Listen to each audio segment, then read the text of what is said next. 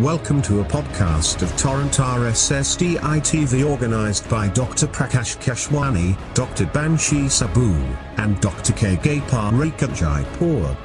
This podcast is brought to you by the RightDoctors.com digital knowledge partner to the event. I am Dr. Asha Shah. I am professor of medicine and I am from Ahmedabad. I am going to talk on UTI in diabetes. It's very common but frequently neglected and ways to prevent it.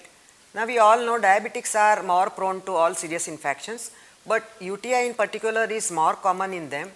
It also carries worse outcome because it is caused many a times by resistant pathogens. So it's important to think about it and be aware of the patients that this is a common problem that can occur. It's common in females uh, of diabetic population because females uh, have a short urethra and it is in close proximity to the moist uh, warm areas like vulval and perianal areas which are colonized by uh, enteric uh, bacteria. So uh, that is why it is common. And serious uh, infection UTIs like uh, emphysematous cystitis or pyelonephritis, xanthogranulomatous pyelonephritis, also renal or perirenal abscess and the renal papillary necrosis these are all common uh, complications of diabetes. Even in male patients of diabetes, the infection are common like acute or chronic prostatitis, prostatic abscess or infection following manipulation is quite common. If we look at the incidence of uh, infection in diabetes, UTI, uh, various studies have found. Uh, important uh, is that one Danish study found that patients of diabetes are likely to be admitted for pyelonephritis three times more frequently than patients without. Also, there is American research-based study which showed that diabetic patients have double the incidence of UTI compared to the non-diabetic uh, patients. Also, in Indian study, the Vishwanathan Center, they also showed high incidence, almost 42% for having infection of UTI and the infection rate was double in females compared to males. Asymptomatic bacteriuria also is very common in diabetics. The incidence in various studies ranging from 10 to 30 percent and very very important thing is though it is common routine screening is not recommended treatment with antibiotic is not recommended because it will uh, lead to the development of resistant pathogens like clostridium but only in certain indications like pregnancy or before renal trans transplant uh, the antibiotics can be given. Now we also need to know the ways to prevent it. See it can be easily preventable in the form of we take some uh, regular uh, precautions uh, we advise the patients to do that that is drink plenty of fluids void always when there is fullness or when there is urge don't hold back the urine. Key personal hygiene is very very important and that is a different uh, uh, topic together. Starting from cleaning after bowel movement or menstrual uh, hygiene, everything is important. Plus you can also advise the patient uh, whenever the patient is uh, undergoing surgery or anything extra precaution is needed. So it can be easily preventable but we also should eliminate the risk factors for UTI in diabetes so there are many risk factors like females, then having pregnancy, using uh, diaphragm for the contraception or uh, menopause. Menopause also it's very important.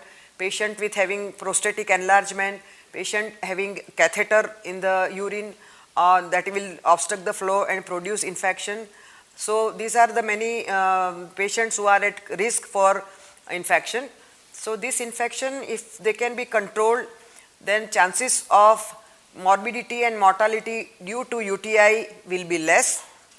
So that is very important and treatment of urinary infection according to the culture report and proper management uh, till the course is over is also important.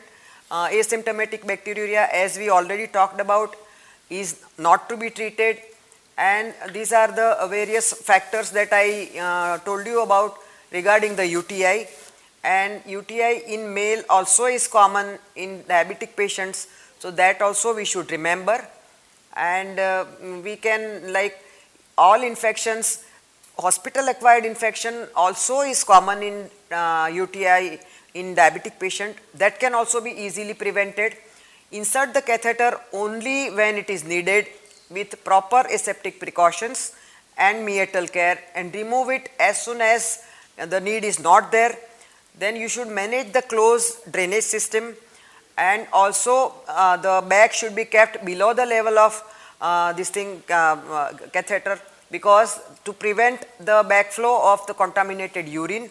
So that also is very important and development of materials uh, the, which will produce less of a biofilm because biofilm is a known risk factor for UTI that can also help. So even hospital acquired infections can be prevented and they are also particularly more common in patients of diabetes. So the different type of infections like community acquired, hospital acquired, urinary, uh, the transplant related infection where there will be recurrent UTI. So that is there. For prevention, one more thing I would like to say is use of cranberry in the form of juice or tablets uh, is recommended. It is a class C evidence, class B evidence and it is recommended for recurrent UTI. Also nowadays vaccines are available against effective against E. coli, Proteus, uh, commonly pro, uh, infections which are related to diabetes. So this can be recommended. Over and above that European Association of Urologists also recommend treatment with estrogen cream for uh, perimenopausal and imenopausal patients who have recurrent UTI. So that can also be done and vaccine use also can be effective. So these are the points that I would like to convey for urinary tract infection in patients of diabetes. You were listening to a podcast of Torrent RSSDI TV organized by Dr. Prakash Keshwani, Dr. Banshi Saboo, and Dr. K. Gopal Rekha Jaipur. This podcast is brought to you by the RightDoctors.com digital knowledge partner to the event. We bring insights from the world's best medical minds to audiences worldwide. The Right Doctors is a Google Launchpad digital health startup and is a knowledge partner of choice for medical conferences, CME, specialty journals and scientific events from the field of medicine. If you like this podcast, share it with your friends and visit our website www.therightdoctors.com.